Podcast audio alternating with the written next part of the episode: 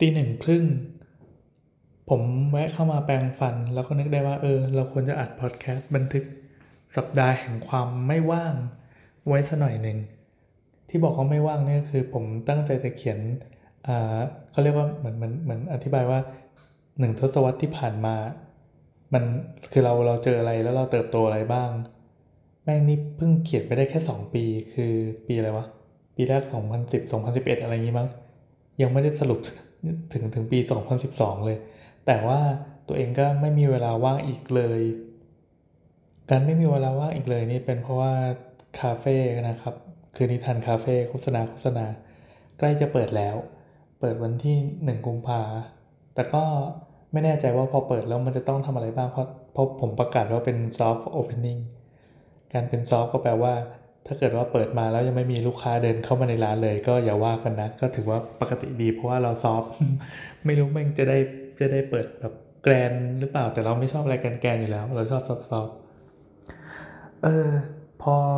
ตัวเองไม่ว่างอะก็เลยมานั่งพิจารณาว่า เราไม่อยากแยกร่างได้จังเลยวะไอ้เรื่องการอยากแยกแยกเอาใหม่ไอ้เรื่องการอยากแยกร่างได้เนี่ย เป็นมาตั้งแต่สมัยนานมากแล้ว คือไม่รู้ว่าคนอื่นน่าจะเป็นกันหรือเปล่านะ โดยเฉพาะไอ้พวกมนุษย์ช่างช่างทำไอ้นู่นไอ้นี่ต่าง ๆ ทั้งหลายเนี่ยรู้สึกว่าเวลาเนี่ยมีเท่าไหร่ก็ไม่พอ รู้สึกอยากมีตัวเราก๊อปปี้เป็นเป็นอีกหลายๆร่าง คือมันมีแต่สิ่งที่อยากทำเว้ยมันไม่ใช่สิ่งที่จะเกี่ยงกันนะ เช่น เช่นการอ่านการ์ตูนมันก็ต้องใช้เวลา แล้วเราก็อยากแบ่งร่างหนึ่งมึงไปอ่านการ์ตูนแล้วก็ช่วยซิงค์สมองให้หน่อยไอ้ส่วนที่แบบนั่งทำงาน เพลิดเพลินจนเนี่ยตอนนี้ก็ตีหนึ่งกว่าแล้ว อันนั้นก็อยากทำไองานที่จะต้องคอยไป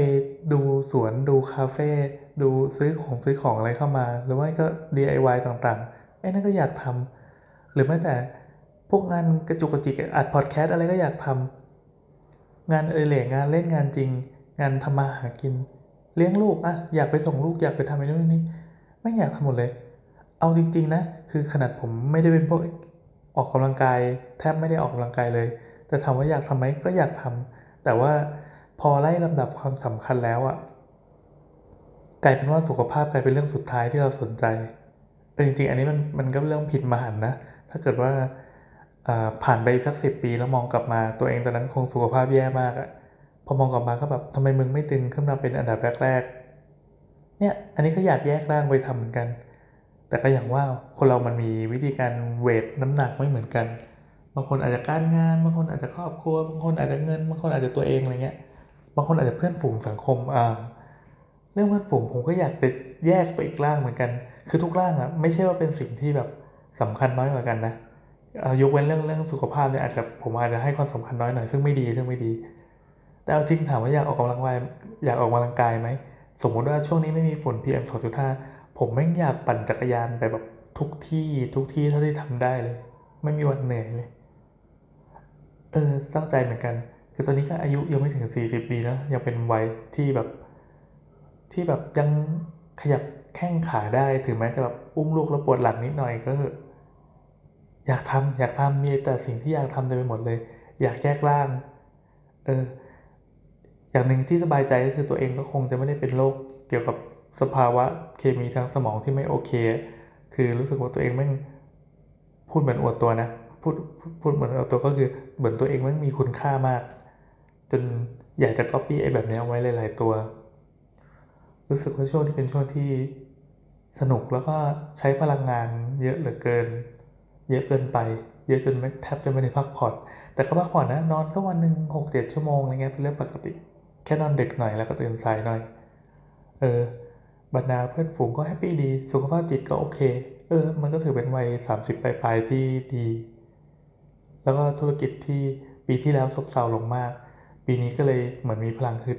อยากจะทำให้นู่นนี่เพื่อให้มันฟื้นกลับมา แล้วก็สานต่อ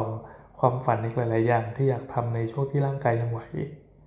พูดไปพูดไปแล้วก็เสียงจะหมดอันว่าเดี๋ยวผมแปลงฟันแล้วนะครับ บ่นทำไมวะ เอ๊ะ อันนี้เราจะพูดเรื่องอะไรวะ อ๋อ เออ นั่นแหละ ก็ ถ้าใครที่ยังคงติดตามบล็อกอยู่ ซึ่งเอาจริง ๆ การฟังพอดแคสต์ก็ว่าน้อยแล้ว แต่เดี๋ยวนี้การอ่านบล็อกไม่น้อยกว่าพอดแคสต์อีกก็ก็ขอยรอต่อไป ไม่รู้ผมจะว่างเขียนอีตอนต่อไปเมื่อไหร่สำหรับวันนี้สวัสดีจ้ะ